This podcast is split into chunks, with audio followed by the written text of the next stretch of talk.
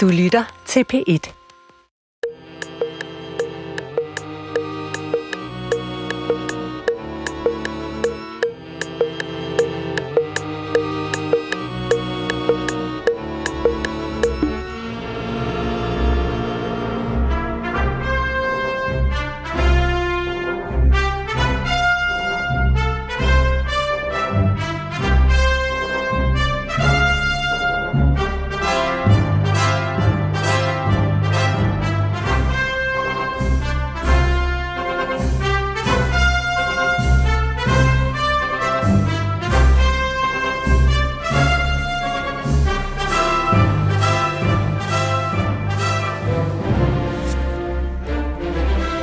Goddag.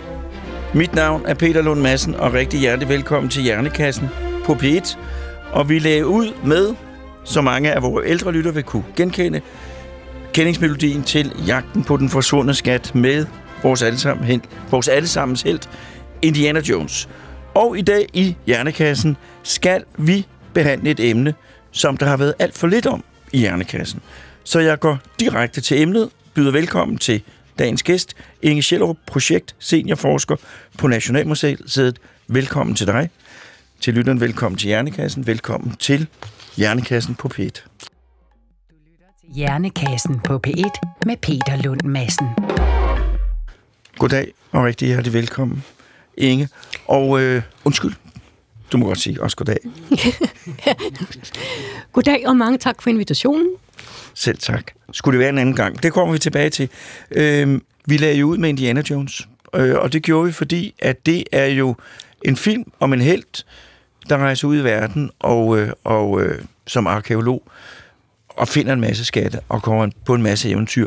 Og det har jo også på nogle måder indtil videre været dit liv, er det ikke rigtigt, at rejse ud på ekspeditioner? Jo, det har du ikke i rigtig mange år, og jeg har jo faktisk været på ekspedition siden nitten enoghalvfjerds, hvor jeg allerførste gang kom til Peru med en amerikansk ekspedition. Og hvad var det, du var over at kigge på i Peru? Vi var over at kigge på en civilisation, der hed Chachapoyas. Ja. Og det var en civilisation, som blev erobret af inkaerne omkring fjorten halvfjerds. Men i det område, vi kom til, på de østlige skråninger af Andesbjergene, der mente denne professor ikke, at der på nogen måde havde været noget tegn på, at inkaerne havde været der. Jeg fik lov til at grave en lille ruin ud, efter at have været på hesteryg i rigtig mange timer, og jeg fandt som den allerførste nogle typiske inka-potteskår. Stor var glæden naturligvis. Inkaerne havde været der. Men fordi vi havde været så begejstrede for de her potteskår, så forsvandt de, der kom tilbage til landsbyen. Det skyldes hele traumaet fra den spanske kolonitid.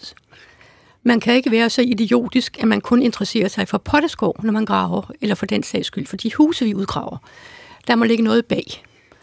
Så da jeg fortsatte i Cochabamba, en lille landsby, og så op i det nordlige, og vi gravede, så vidste de helt sikkert, at i det øjeblik, vi gik tilbage, spiste og gik i seng, så gik vi ud om natten, og så tog vi de potteskår op, som var fuld af guld. Og det var helt sikkert, de vidste. Vi havde nemlig såkaldte røntgenøjne, så vi kunne simpelthen tage guldet bare tilbage. Og ligegyldigt hvor meget vi inviterede dem til at komme, og ligegyldigt hvor meget de gravede for os, de var fuldstændig overbevist om, at vi tog guldet fra dem. Dertil skal så siges, at jeg senere hen faktisk fik en masse, blandt andet penge fra Folkekirkens Nødhjælp til at få repareret indkavandingskanaler, havde briller med, et cetera. Så sagde de, ligegyldigt hvor meget guld du tog fra os, du gav os så meget igen. Så du kom simpelthen til det her område nede i Sydamerika og fandt tegn på, at inkaerne havde været der, men lokalbefolkningen havde så mange dårlige erfaringer med europæere, hvide mennesker, der kom, at de var sikre på, at der er kun ét formål, at det hvide menneske kommer her, det er for at finde guld. Og I har røntgenøjne, og det kan I simpelthen grave frem overalt. Så det vil sige, at når vi nu mødte op forskellige andre steder, så sørgede vi altid for at have et møde med lokalbefolkningen, hvor vi fortalte, hvem vi var, og hvad vi ønskede at gøre. Og selvfølgelig havde vi alle de der officielle tilladelser, som man skal have for at udføre den slags arbejde fra Lima. Og så gik det bedre sidenhen? Siden gik, gik det meget bedre, ja. Men altså, det er jo ligesom det første, jeg meget gerne vil tale med dig om. Det er jo det her med at være på ekspedition. At være et sted, hvor at der ikke har været særlig mange fremmede, fremmede før. Hvordan gør man det? Hvordan planlægger man og udruster man sådan en ekspedition? For det første så tænkte jeg på lige præcis, hvordan gør jeg? Ja. Men allerede i nitten fireoghalvfjerds, der havde jeg mødt en skolelærer derovre, Romelu, og han blev simpelthen min faste ven og logistiker og peruanske bror. Så ham satte jeg altid til at undersøge først, hvor mange heste kan vi få? Og så tænkte jeg på, hvor er det egentlig, jeg gerne vil hen? Og netop for en by, der hed Chuquibamba, der skulle man simpelthen over Cordilleraen og så ned i den såkaldte togregnskov. Og når vi så på et kort, så lå, så lå der ingenting. Så tænkte vi, jamen der må, der må være et eller andet. Så vi øh, lavede disse ekspeditioner godt forberedt. Det vil sige, at man skal have mad med. Og selvfølgelig telte. Mad kan bare bestå, eller kan selvfølgelig forstå ud af ris og spaghetti og tun og den slags. Men så havde vi også nogle gange nogle levende høns, der var bundet fast ovenpå. Og så skal man jo først og fremmest have nogle gode arrieros, nogle gode muldyrdrivere med. Fordi sådan nogle heste, de skal lastes helt præcis. For bevæger bagagen sig bare fra den ene eller den anden side, så giver det jo overvægt, og det vil sige, så ruller simpelthen hesten ned ad bjergskroningerne. Og det skal siges, at det her område, det var allerede beskrevet af de tidlige augustinere i femten halvfjerdserne. Og de sagde nemlig utilgængelige bjerge, hvor det altid regner, et land fuldt af stikkende insekter, slanger, mange jaguarer og overflod af vilde planter. Det skal siges, det har jeg også oplevet. Ikke, ikke levende jaguarer, men dog er der en jaguar, der har trådt i vores fodspor. Så det, du stod overfor på de ekspeditioner, det var, at du havde nogle eksperter, der hjalp dig med at laste jeres heste, og så red I over en bjergkæde i Peru. Var det i Peru, landet Peru? Ja, nordøsten. Over en bjergkæde, og så ind i en regnskov, hvor der ikke rigtig havde været nogen, der havde beskrevet det før. Det eneste, I vidste, det var et sted, hvor der var jaguar, som er et af de få menneskeædende kattedyr, der findes, øh, øh, og slanger og insekter øh, og alle mulige ting, for at se, hvad der var derinde. Ja, nu skal du sige, at man har jo ligesom en idé, og i alle mine projekter, der har jeg jo skulle søge penge, så der har et formål. Ja. Formålet har primært været at finde, hvor var de forhistoriske bopladser, hvor er de nutidige, for det viser sig, at der er en meget, meget stor befolkningsvandring fra området vestpå op ved Cajamarca.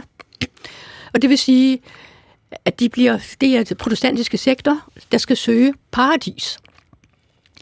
De slår sig selvfølgelig ned i disse steder, hvor de forhistoriske bopladser har været, hvor det er nogenlunde fladt, og man kan have landbrug. Men det er uhyggeligt at se, hvor hurtigt det går. Det havde jeg slet ikke regnet med, da vi kom igennem de her områder. For det første så viste det sig, at når sådan en sekt, som enten kan være nazareerne, eller Jesus sidste dage, eller Jehovas vidner og evangelister, så kalder de simpelthen på folk af deres egen trosoverbevisning. Og lynhurtigt så får de lavet satellitbyer.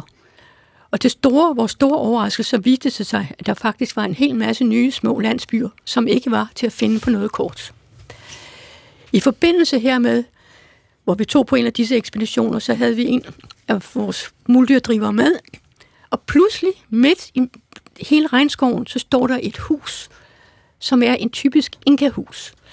Og det vil sige, de har den der Cusco-stil arkitektur, hvor stenene er fuldstændig samlet, omgivet af terrasser og, og andre huse bare med marksten. Og det var fuldstændig, fuldstændig utroligt at finde sådan et, fordi det tyder på, at selve Inkaen har været her. Inkaen, lederen. Lederen, herskeren. Ja. Ellers ville man ikke have lavet sådan et hus. Og der kan kun være tale om en, der hed Huayna Capac, som var en af de sidste herskere. Og han tager netop til det område, fordi det viser sig, og igen, det man ved om Inkaen, det skyldes dels, at man har de gamle spanske kronikører, man må henvise til, og så selvfølgelig de nutidige arkeologiske udgravninger.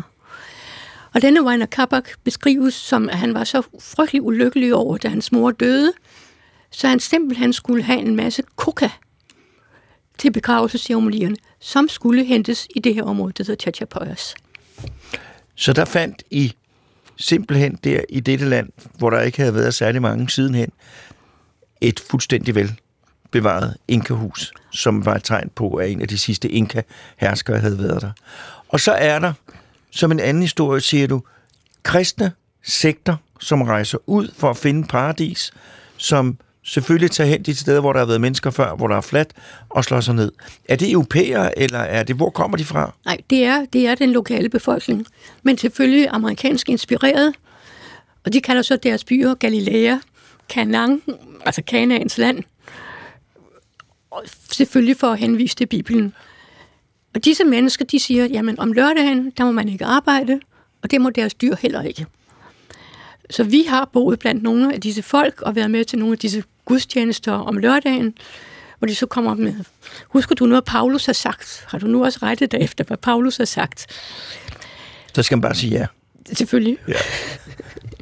Det pudsige ved denne Fabian, som var meget overbevist, han er senere absolut fratrådt den religion. Men det er simpelthen, og de er der stadigvæk? De er der stadigvæk, og de vokser helt uhyggeligt meget. Navnlig øh, netop Kanaans land, Kanaan, ligger ved siden af dette ruinkompleks, som vi har kaldt for Inca-Yagta, meget originalt kreatur, øh, Inkaens by. Og, og den by, den er nu vokset så stor, så der er et kollegium. Der er ingen vej dertil, der er kun den her sti, hvor man skal komme til på at ride, muldyr eller gå. Og går det ud over regnskoven, eller går det ud over jeres fund, eller hvad går det ud over? Det går forfærdeligt meget ud over regnskoven. Og derfor har mine projekter, altså med arkeologi, etnohistorie med hensyn til at gå i arkiverne, antropologi for at undersøge de her nye byers socioøkonomiske forhold, en botaniker, der har undersøgt hele vegetationen, og så har jeg haft nogle danske geografer med, der simpelthen har undersøgt satellitbilleder på det tidspunkt, hvor det har været muligt, fra for eksempel fra nitten syvogfirs, og så se, hvordan skoven har ændret sig i de år. Og det er jo selvfølgelig ikke et godt billede, men det mest uhyggelige det er, at det er de østlige skråninger og Andesbjergene, fordi det er der, der er størst artsrigdom, størst biodiversitet. Og det vil sige, at en masse både endemiske planter og en masse skov forsvinder lynhurtigt i de her år. Det er jo, nu kommer der et lille sidespor, fordi det er jo en ting, som jeg undrer mig over. Og det er jo, at der er rigtig, rigtig mange mennesker på den her jord, der går rundt og bruger lidt af deres tid på at frygte, at regnskoven forsvinder, og være kede af, at regnskoven forsvinder. Og det foregår hele tiden, at man ikke kan gøre noget mere effektivt imod det. Det er noget med nogle søjerbønder i nogle områder, og sådan noget. Det burde være muligt øh, at lave en eller anden stor kollektiv indsats og sige, nu må den regnskov altså have lidt fred, så vi kan blive lidt bedre humør. Problemet i Peru er jo, at det er så kæmpestort. Og heroppe, der er jo ikke nogen autoriteter, der på nogen måde kan stoppe det. Så det vil sige, at de tre bøger, vi har lavet om de her problemer, hvor den sidste netop hedder, altså La Secre de Selva, der er ved at forsvinde, det er så et tegn på, hvad det, der sker. Vi siger ikke noget om, hvad det skal gøre, men det er simpelthen lige præcis, se, det er det, hvad I har nu, og I måske så kunne I gøre noget ved det. Og de tre bøger, de bliver faktisk brugt som lærebøger i Peru i dag. Så det er med til at, at, at arbejde udviklingen den rigtige vej. Ja, og så skal også lige sige, at bøgerne både er publiceret på engelsk og på spansk. Kan man også få dem på dansk? Nej, det kan man ikke, men der er jo heldigvis mange danskere, der læser engelsk. Det er nemlig rigtigt. Øh, det gør vi alle sammen på Hjernekassens øh, redaktion. Øh, denne her kultur, Inka-kulturen, vil du ikke... Som om, og det er faktisk sådan nærmest der, som om jeg ikke vidste noget som helst. Giv mig en grundig indføring i, hvad det er for en kultur. Hvordan den startede, hvad den er speciel ved. Det mest utrolige er jo lige præcis, at vi skal både have det arkeologiske og det etnohistoriske frem for at forstå i dag, hvad inkaerne egentlig var. Det var faktisk en lille stamme, der kom oppe fra Titicacasøen, og det er noget af de sidste linguistiske undersøgelser viser. De trænger ned og slår sig ned i Cusco i det centrale Peru. Det er fire brødre og fire søstre, og der sker en frygtelig masse på vejen. Men det korte og lange er, at de slår sig ned her, hvor de kaster en guldstav, og hvor den forsvinder i jorden, der er det frugtbart. I løbet af ret få år, så ved hjælp af alliancer og ved hjælp af forskellige erobringer, så bliver de en stormagt. Men det mest utrolige ved inkariet, det er jo, at de har ikke noget skriftsprog. Hvordan kan man organisere et rige, hvis man ikke har et skriftsprog? Det er et godt spørgsmål. Det gør man ved hjælp af en knudesnor, en kipu. Og sådan rent sådan kort sagt, så består den af en hovedsnor og en masse snore, der går ned, og alt efter på, hvor på snoren en knude af en bestemt slags er anbragt, så er det en og ti og hundrede tusinder. Det er et fuldstændig genialt system.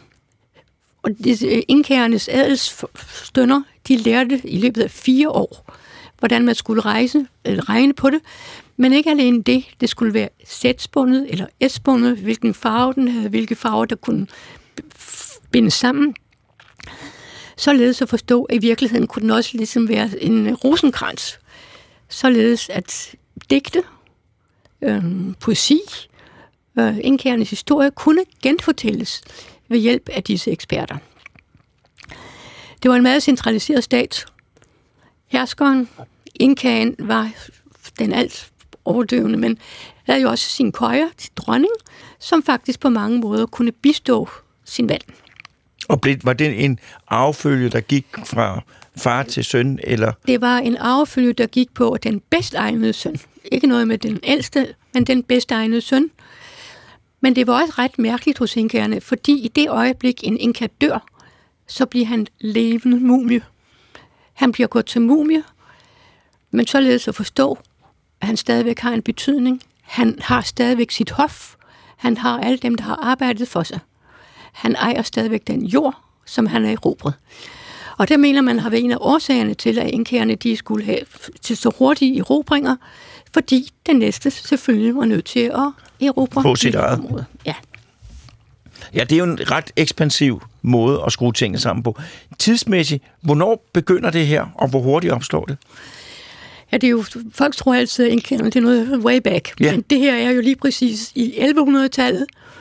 Så det vil sige, det er jo dansk middelalder faktisk.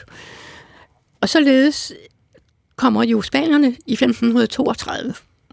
Men det vil Men, sige, det her, altså, det starter simpelthen i ellevehundredetallet fra ud af ingenting. Ja, faktisk så, ud af ingenting, kan man sige. Ikke? Så etableres der et stort rige ved erobringer, og et rige, som har et kommunikationssprog, øh, der består af, af, af knuder på en snor, som både kan bruges til beregninger, men også til at videregive poesi og alle mulige andre forskellige ting. Nu skal man tænke på, hvor stort riget faktisk var, for det var simpelthen det sydlige Colombia, Ecuador, Peru, Bolivia, en stor del af Argentina og ned til det sydlige Chile. Sådan et rige kan også kun holde sammen, hvis der er et fantastisk vejsystem. Nu er vejen jo ikke sådan, som vores veje er gode grunde, fordi de har jo ikke... Altså, man skal forestille sig et land, hvor der slet ikke er de dyr, vi har. De havde lamaer, de havde alpakaer, de havde vikunja. Hvad er vikunja for noget? Vikunja, det er den fineste lille lamaart, som giver det fineste uld, som faktisk, da spanierne kommer der til, så tror de, det er silke. Men lynhurtigt, så øh, går den tradition selvfølgelig også tabt. I dag, der bliver der genvundet en masse vikunjeul, der koster en formue. Så de har de her veje. Hvordan, hvad er det for nogle veje? Det er også en masse jungle eller regnskov. Det, det, det er faktisk ikke så meget. Inkærerne var højlandsfolk primært, og de erobrer hele højlanden, og de erobrer selvfølgelig også kysten. Man troede faktisk ikke, de gik ned i regnskoven, men det har vi jo altså været med til at bevise, at de, at de gjorde. Så skal man tænke på lama-karavanerne. De bragte altså gods, for eksempel. Det kunne være de ting, man gerne ønskede fra regnskoven. Altså farverige fjer, honning, øh, koka, ikke mindst. Øh, tilbage til højlandet, og højlandet, de havde jo rødfrugter. Vi skal ikke glemme, at kartoflen kommer derfra. Og så var det jo majs, der var faktisk den vigtigste afgrøde, som blev lavet til majsøl, chicha. Når en inka erobrede et område, vil det primært blive opdelt i tre. Et til ham, staten, et til præsteskabet, og et som befolkningen selv fik lov. Selvfølgelig skulle man erobre først, eller arbejde først for de andre. Og så havde man oprettet kæmpe store administrationscentre med statslagre. I disse statslagre blev alt, hvad der blev af afgrøder anbragt. Og i det øjeblik, hvor der var kongersnød et sted, så kunne man simpelthen overføre produkterne til et andet sted. De havde et system, som man jo nok ikke vil bryde sig om, som man har hjemme. En embedsmand tog rundt to gange om året for at udpege sig de smukkeste kvinder overhovedet, piger, fra seks til tolv års alderen. Og de blev anbragt i en slags klostre. Her skulle de væve det fineste klæde til Inkaen. De skulle lave chicha, altså spinde og væve, farve. De skulle lave chicha, vejsyn. For den måde, som Inkaerne stat fungerede på, det var noget for noget. Det kender vi godt. Således, at når du havde arbejdet for Inkaen, så blev der lagt en, en masse kæmpe store fester i de her administrationscentre, hvor du simpelthen fik mad og drikke. I det øjeblik, der var hungersnød. Inkaen var dødelig syg.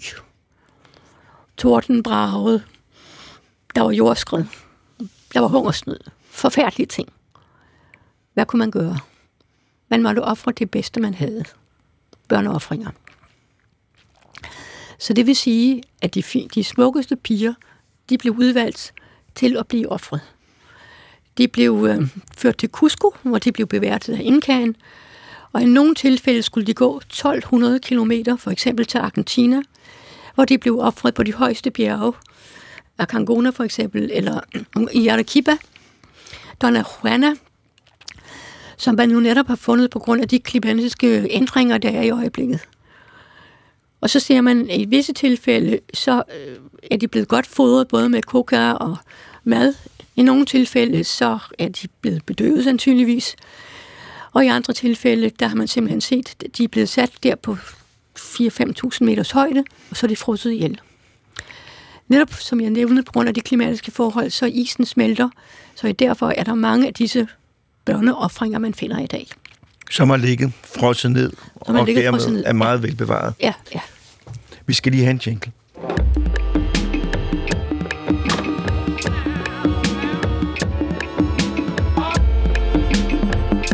Du lytter til Hjernekassen på P et med Peter Lund Madsen.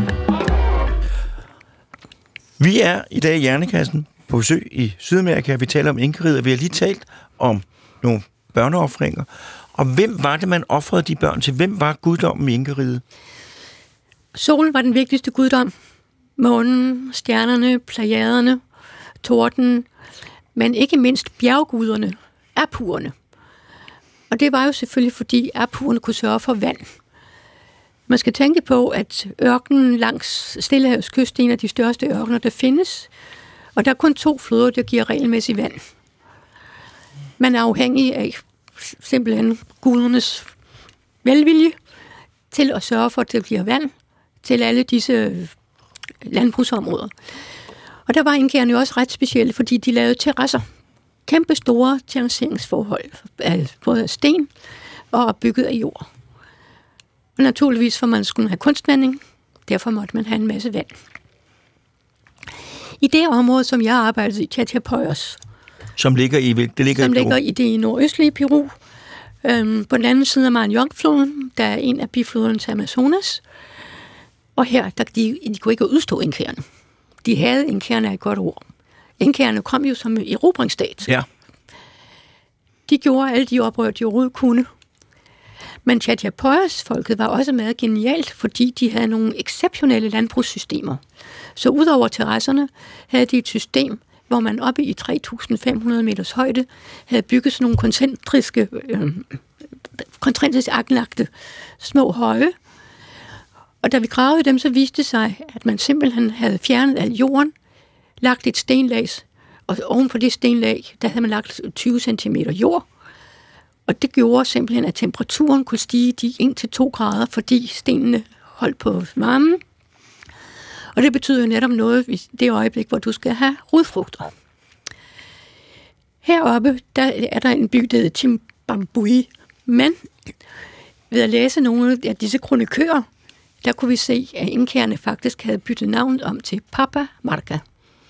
Papa kunne både beføre far, men Papa Marga, det betyder kartoffelbyen. Men jeg tror nu, at de her de har simpelthen sørget for at dyrke noget andet. Mashua.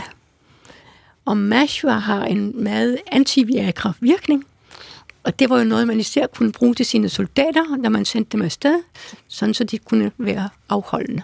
Så du kunne være ro i lejren? Ro i lejren.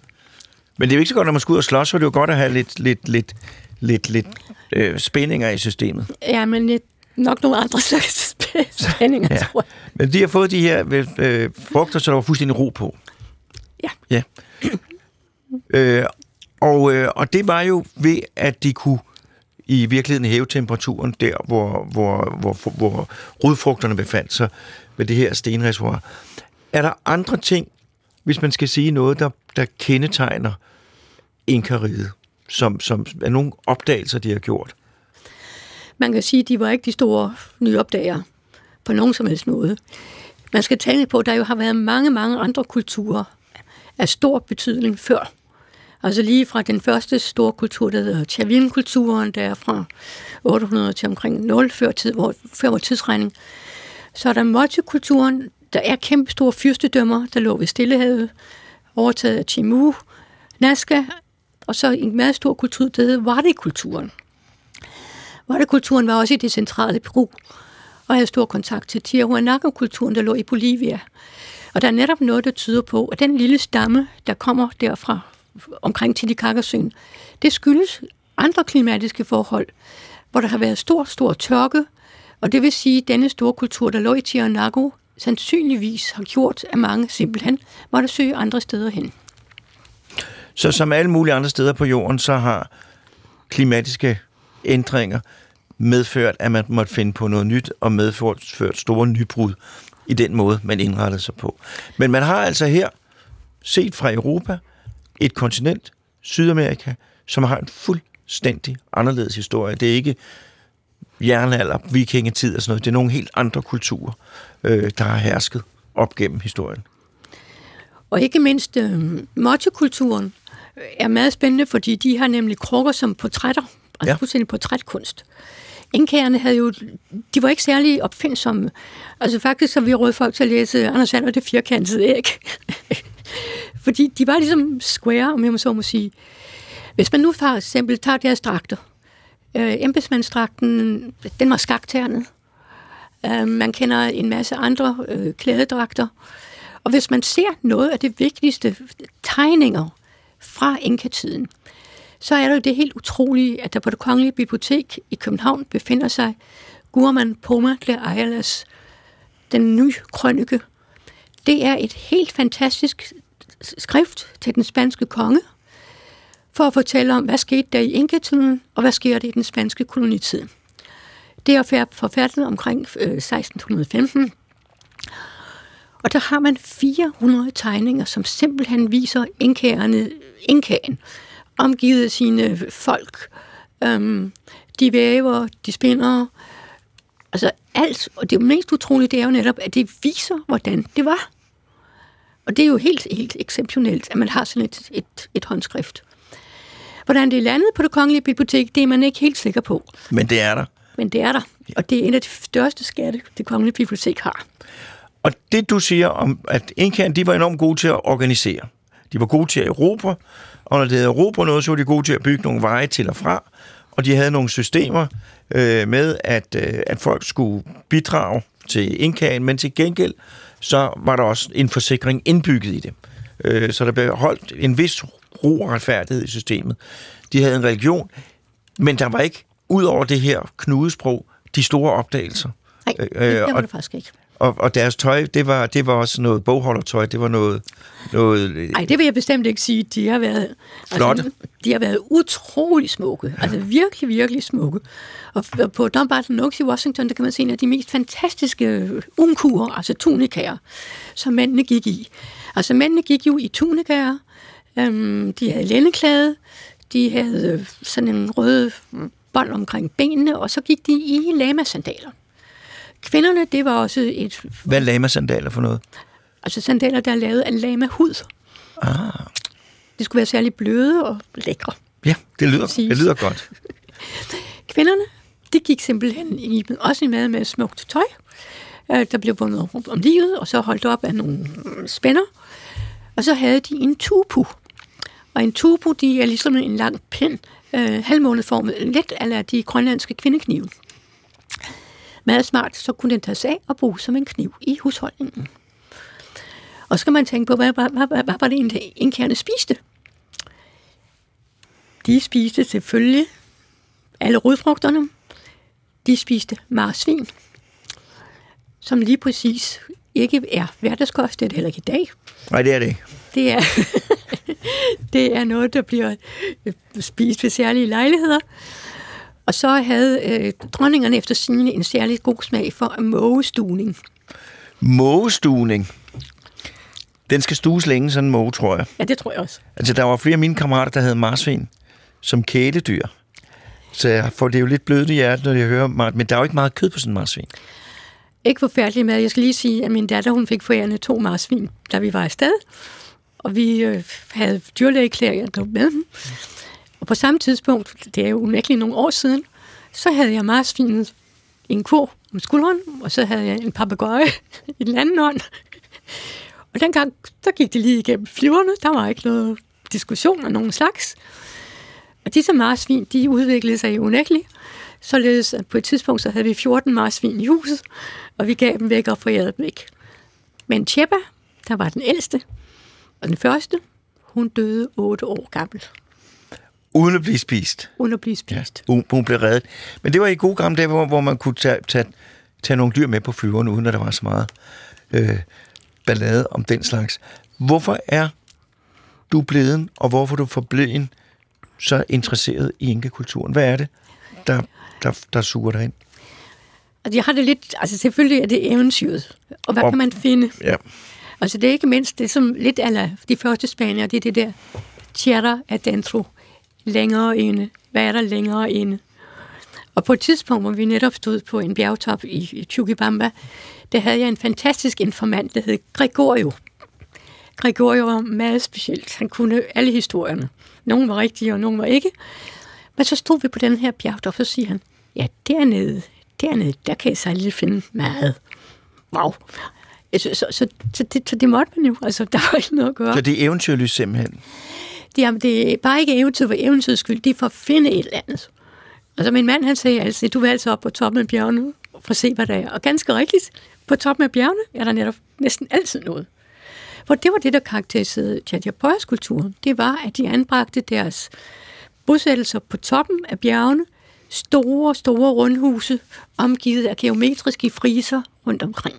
Meget, meget specielt i forhold til de andre kulturer. Så det er... Så det er lidt, eller når jeg ville finde noget Chachapoyas kultur, så fandt jeg Inca og omvendt. Og i, nitten, i to tusind og fjorten, da jeg besluttede, at jeg ville finde Inka-vejen, der gik mod øst. Og hvor gik den mod øst? Hvorfra? Den gik mod øst fra Chachapoyas, ja. Og så netop Tierra Adentro længere inde. Ja. Nu ved man om Inka-vejen. Nogle kunne være brede, andre kunne være smalle. Øh, Det er meget forskelligt. Det er jo ikke veje sådan at forstå. På det stiger igennem. Det stiger, ja, ja. Det er præcis. Og så øh, var der endnu en gang en ekspedition, der skulle laves. Og vi fik øh, tolv heste. Og vi fik otte arrieros. Og så skal det siges... At og arrieros? Arrieros. Og, og det er mulddyrdriver. Det er mulddyr, ja, driver, ja. Og så har jeg næsten under alle mine feltarbejdere haft danske arkeologer med, således at de selv har betalt rejsen derover, og så har jeg ligesom overtaget dem, kan man sige. Så vi tog afsted, og det mest utrolige, det var, at det, det var simpelthen stenbelagt femoghalvfjerds kilometer hen i regnskoven. Det er som du finder? Tro. Ja. Så ligger den der? Altså selvfølgelig finder, det gør vi, eller rettere, vi registrerer det. Fordi ganske vist, dem der var med, de, jo den ene han vidste noget om sin stien, men det er jo det, nu er der lavet nye veje, som jo på ingen måde følger de gamle. Så der er den store marginalvej, der går nordom. Men bare det at se, at den var stort set stenbelagt hele vejen, det havde vi slet ikke ventet. Men det vil sige, at du er drevet af det smukkeste, i hvert fald min gamle chef mente, man kunne være drevet af. Driften mod at opdage noget.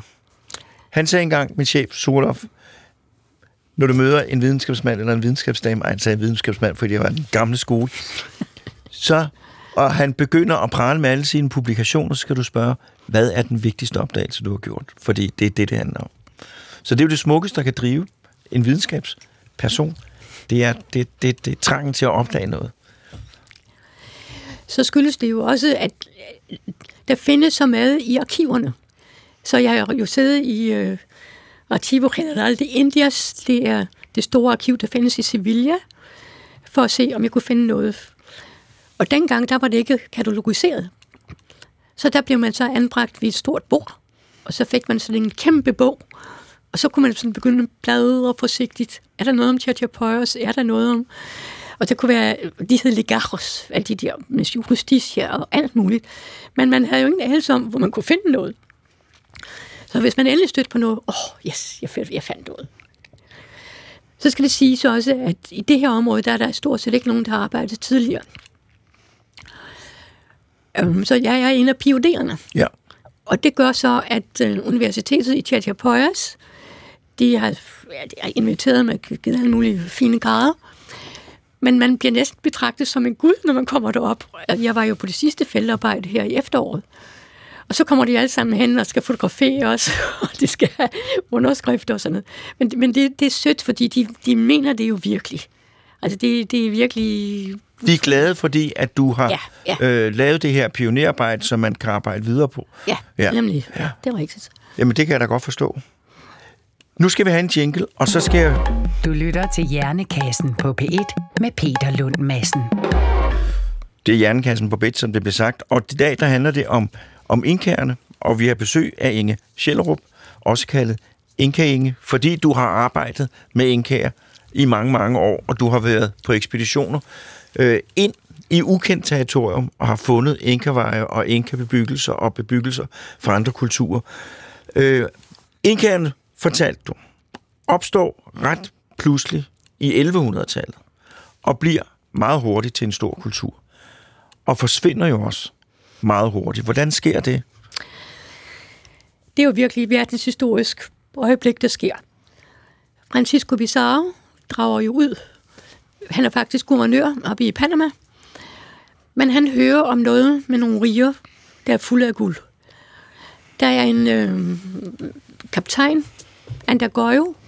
Og de er alle sammen fra Spanien, dem her? De er alle sammen fra Spanien. Andagoyo, han hører noget om et land, der hedder Peru, provins, et eller andet. Og fordi han hører det, der hedder Peru, så bliver landet til Peru. Men inkaerne, de kalder det jo noget helt andet. De kalder det for Tawantinsuyo, der betyder riget i de fire dele. Han drager afsted. Pizarro, faktisk er han dernede omkring kysten allerede i femten syvogtyve, og tager to af de lokale til fange. Man må jo ikke sige indianere mere. Så derfor så tager han de her to lokale til fange, tager dem med til Spanien, hvor de skal lære spansk. Den ene hedder Martin, Martinillo, den anden Felipillo. De er med til erobringen i femten toogtredive, hvor Francisco Pizarro drager fra kysten op igennem riget. Og det her, det er nede i Sydamerika simpelthen? Ja, Inkariget. Ja. Nu er der jo sket det frygtelige, at to halvbrødre, de er kommet op og slås. Der har været krige i flere år. Hos inkaerne? Hos inkaerne. Atahualpa er den ene, Huáscar er den anden. Atahualpa er født i Quito, men der sker allerede det tidligere, at den forhenværende hersker, Huayna Capac, han dør af de europæisk indførte sygdomme, som allerede kommer til Peru i femten tyverne. Så de allerførste europæer, der kommer til Peru, medbringer mæslinger, alle mulige sygdomme, som der ikke har været kendskab til, der ikke er nogen modstandskraft mod, så de breder sig med lynets hast og slår ja. mange, mange mennesker ihjel. Ja. ja. Man mener faktisk, at det er en sømand, der går i land i Argentina, spansk, som i virkeligheden har medført sygdomme, altså mæslinger eller kopper, eller hvad det nu har været. Huayna Capac dør. Det interessante ved den historie, det er, at de folk, inkaer eller Chachapoyas folk, der bor i Cochabamba på det tidspunkt, de ved en masse om urter. Så de siges at sende udsendinger til Huayna Capac, for han kan blive rask. Men man ved jo godt, at de der Chachapoyas folk, de kunne ikke lide inkaerne. Så der er et dokument fra femten toogtres, der fortæller, at rent faktisk så forgiver de Huayna Capac. Så de siger, det er helbredende urter, men i virkeligheden så er det gift? Nemlig. Ja. Da Huayna Capac dør, så dør desværre også en af hans sønner. Man sørger for at balsamere ham mere eller mindre, og så fører man ham i bærestol, som om han lever, fordi man vil helst ikke have, at hele riget ved, at han er død. så fører de ham jo de mange tusind kilometer ned til Cusco. På vejen der er der en kaptajn, som bliver sendt over til Cochabamba for at anklage den pågældende høvding. Han er imellem sin død. Så tager man hans to sønner. De bliver med til Cusco. Den ene dør på vejen. Den anden bliver kastet i et fængsel, som man har i Cusco med alle mulige vilde dyr. Han overlever. Det er tegn på, at han, faren var uskyldig. I mellemtiden er, som sagt, denne borgerkrig brudt ud mellem Atahualpa og Huáscar. Atahualpa hviler ud fra et kæmpestort slag i byen Cajamarca. Her hviler han ud ved nogle varme bade. De er jo meget lækre, de der bade.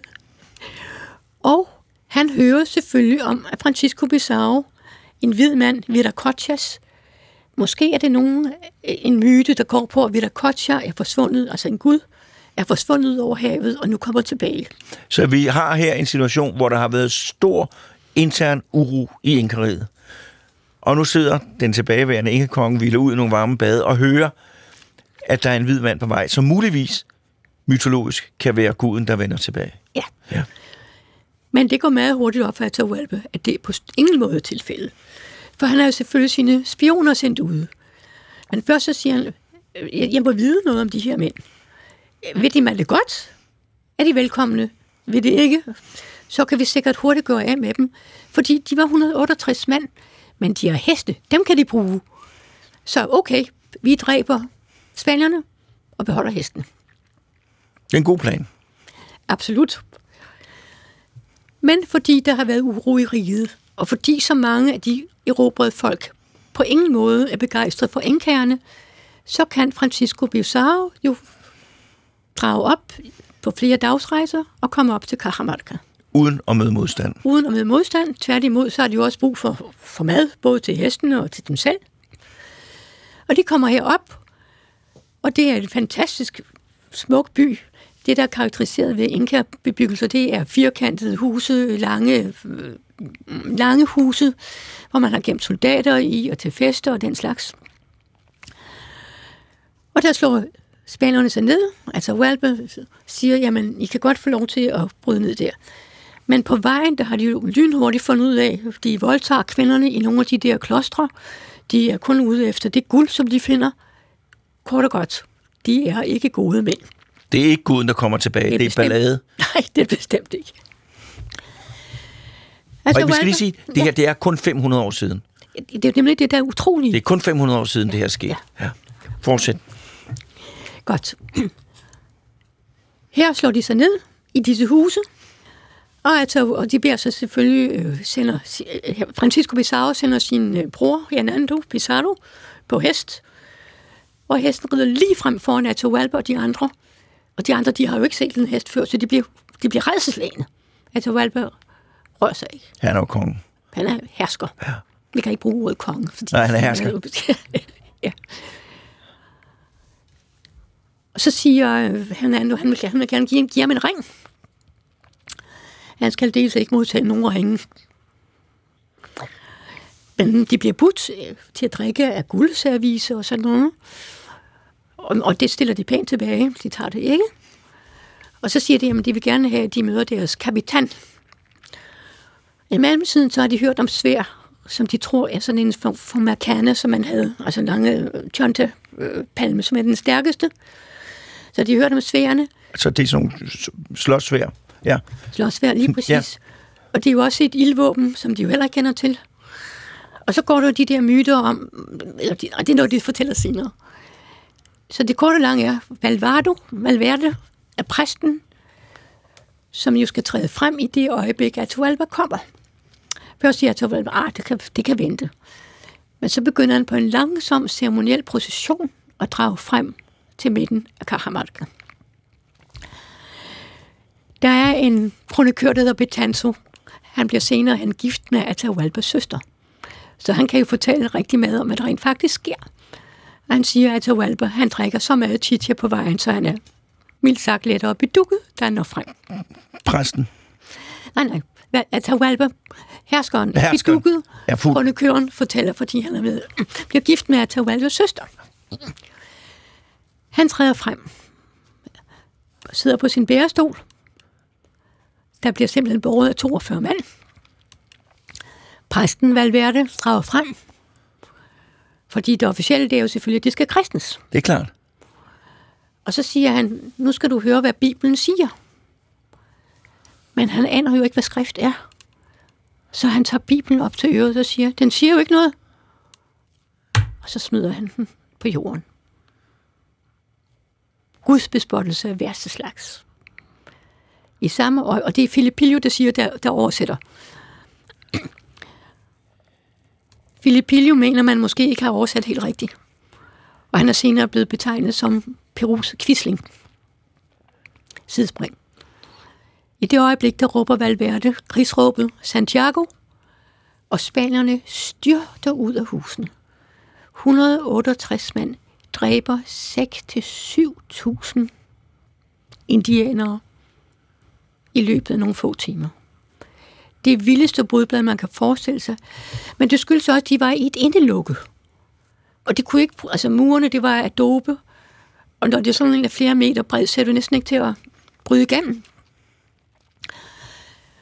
Francisco Pizarro styrter frem selvfølgelig for at få fat i Atahualpa. Og spanierne sørger simpelthen for at skære hænderne af på alle bærerne. Han får fat i Atahualpa, trækker ham ud og tager ham til side. Efter slaget er mere eller mindre overstået, og de sover i samme hus om aftenen. Atahualpa hjælper ved hjælp af tolkene, tolkene fortæller, at han undrede sig faktisk også meget over, at der ikke var flere spanier til stede, da han, drømmer, da han kommer frem. Atahualpa får lov til at beholde sin værdighed, bliver opvartet af sine kvinder imens, og så sørger han for, fordi han er bange for, at Francisco Pizarro hører om hans halvbror, som han måske kan bruge til at indsætte som hersker. Han sørger for at få sin bror slået ihjel, og hele hans familie på den mest bestialske vis, man overhovedet kan forestille sig. Gravide kvinder bliver slynget op på pæle i Cusco, de bliver skåret op og øh, frygteligt. Altså, helt, helt forfærdeligt. Så man skal ikke tro, at Inkaen var gået på nogen måde. De var, for, de var frygtelige. Atahualpa får lov til jo at sidde i fangenskab mod, tror han, at hvis han fylder et rum op til en vis størrelse med guld og tilsvarende med sølv, så kan han blive løskøbt. Tre spaniere bliver sendt afsted til Cusco, hvor de kommer til det vigtigste tempel, soltemplet, Folkekirkens Nødhjælp. De bryder simpelthen guldpladerne ned og alt, hvad de kan, og får det sendt op via selvfølgelig for, øh, lama og så videre til Cajamarca. Francisco tror ikke på Atahualpa. Han siger, at der er et eller andet undervejs. Så derfor så lader han ham gautere. Atahualpa vil ikke brændes, for hvis han bliver brændt, så kan han ikke genopstå. Så han bliver gauteret, det må også være en forfærdelig måde at dø på. Han bliver kvalt, som man siger. Ja, ja, lige præcis. Et ja. Bånd om halsen, ikke? Og så noget, der slår omkring, og så bliver han kvalt. Han bliver begravet i øh, Francisco-kirken, men hans lig forsvinder. Og jeg har jo også arbejdet i Ecuador, hvor jeg har mødt en arkæolog, der fortalte mig, at en franciskanermunk på sit sidste fortalte en af hans venner, at Atahualpas lig var ført til et kloster i Ecuador, hvor han stadigvæk ligger. Så der er en, der er en, der er en helt Tintin-bog, jagten, jagten på den sidste inka. Ja, men det der sker, det er så, at der bliver indsat sådan en puppet-marionet-hersker. Øh, øh, en anden hersker, øh, ja, den op, øh, han dør. Men så er der en anden, der hedder Huayna Capac. Han prøver faktisk på at øh, hvad hedder det, erobre Cusco, som bliver belejret i ti måneder. Og hvis der bare ikke havde været en spansk alliance, der havde hjulpet, så havde inkerne sejret i Cusco. Det sker desværre ikke. Det er femten seksogtredive til syvogtredive. Men der bliver opdannet, der bliver dannet en ny inkastat nede i regnskoven, længere nede end Machu Picchu. Denne inkastat var faktisk ved til femten tooghalvfjerds. Der flygter den sidste hersker ud i skovene, bliver taget til fange, bliver ført ind til Cusco, og på trods af, at han er spanierne velvilligt indstillet, så skal han halshugges. Hele Cusco er samlet, og i det øjeblik, hvor man så må sige, og selv præsterne beder for ham, skal siges. Men den nye visekonge, Francisco de Toledo, en gang for alle, så skal inkaernes, I skal simpelthen, inka-problemet skal udryddes. Så han bliver halshugget? Han bliver halshugget, og hele Cusco, de skriger, og de græder, og de plukker øjenbrynene ud, som også var et tegn på sorg i inkatiden. Så fra det tidspunkt kan man så sige, at inkeriet i virkeligheden er slut. Så forsvinder den kultur? Altså man kan jo sige, at kulturen på mange måder forsvinder. Altså hele organisationen og alt den slags. Og ikke mindst sygdommene gør jo simpelthen, at mindst to tredjedel af befolkningen uddør. Men der er jo mange øh, håndværksmæssige traditioner, landbrug. Altså, der er mange ting, der eksisterer stadigvæk. Der er mange landsbyer, der stadigvæk taler quechua, aymara øh, i det sydlige Peru. Så der er sådan en, en kulturel arv, der ligesom stadigvæk ligger i hele Peru. Men det er jo også, kan man sige, en meget voldsom og dramatisk historie. Du siger bare det, du siger, to tredjedel af befolkningen dør på grund af smitsomme sygdomme, de bliver eksponeret for, øh, som vi ikke rigtig har med i vores øh, verdensfortælling. Er det, ikke, øh, det er ikke noget, jeg tænker så meget på. Nej, men det er jo det, jeg synes, at, at Sydamerika... Indtil nu. ja, ja, men det er jo ligesom, jeg synes, at Sydamerika, det, det er ligesom blevet det glemte kontinent på mange måder. Og, og, og netop det der verdenshistoriske sus og forfærdelige historie. Og samtidig netop det, at der er en kultur, der udvikler sig selvstændigt, uden påvirkning fra vores verden. Det synes jeg jo i sig selv er fantastisk interessant. Og som der stadigvæk er levende spor fra i dyrkningsmetoder og i sprog og i kunsthåndværker på alle mulige forskellige måder. Man skulle selvfølgelig også lige nævne, at Machu Picchu er et af de verdens syv vidundere, fordi inkaherskerne havde deres, deres private landsteder. Så det var simpelthen... Det var, det var, det var simpelthen... Øh, de riges paradis. Nej, nej, nej, nej, det kan man ikke sige. Man Nå. kan sige, hver havde jo sit landsted, eller flere landsteder.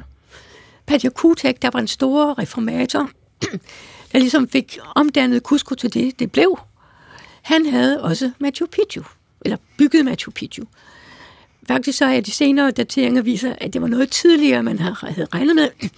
Men det er jo klart, hvis du finder sådan et underskønt sted, og så kan de jo, altså deres arkitekter har været geniale til at omforme landskaber fuldstændig som de vil. Lader det fantastiske bygningsværk, som Machu Picchu er.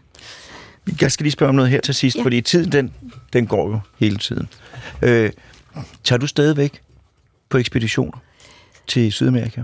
Jeg sagde officielt, at jeg tog på, jeg tager gerne på rideekspeditioner. Men ekspeditioner, hvor jeg skal gå, som nu her sidst, i total regnvejr og op ad bittesmå lærede stier, hvor man nærmest skal kravle, det har jeg ikke lyst til mere. Men, men, men ride, det, det vil du gerne? Det gør jeg, ja, meget gerne. Har du, har du planer om nogle ekspeditioner? Muligvis lidt til efteråret. Fordi at, øh, at Morten ville så gerne, at vi tog med? Ja, men øh, I er velkomne. Vi finder ud af noget. Vi finder ud af noget. Jeg skal lige lære at ride først i hvert fald. øh, jeg har også en vis naturlig skepsis mod heste, men det bliver alt sammen muligvis blive løst. Hvad er, nu har du et minut, hvad er din store drøm den, at, at finde nede? Ej, jeg vil sige, jeg, jeg er yderst tilfreds med de der hundrede, over hundrede og tredive steder, jeg har fundet.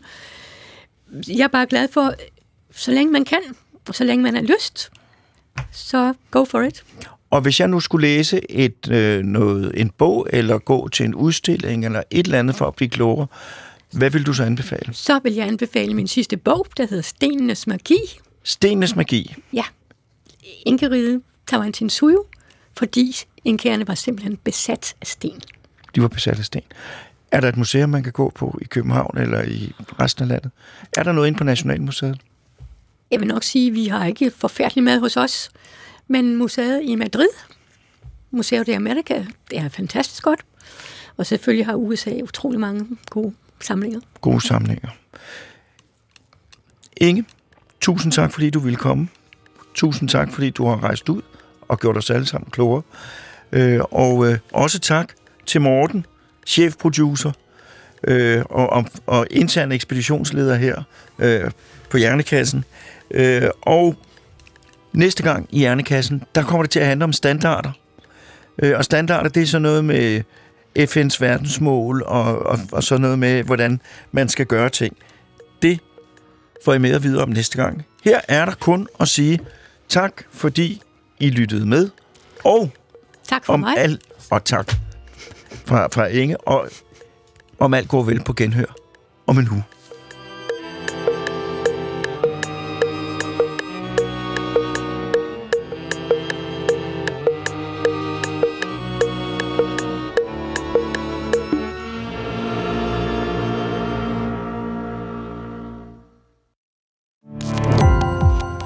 Gå på opdagelse i alle D R's podcast og radioprogrammer. I appen D R Lyd.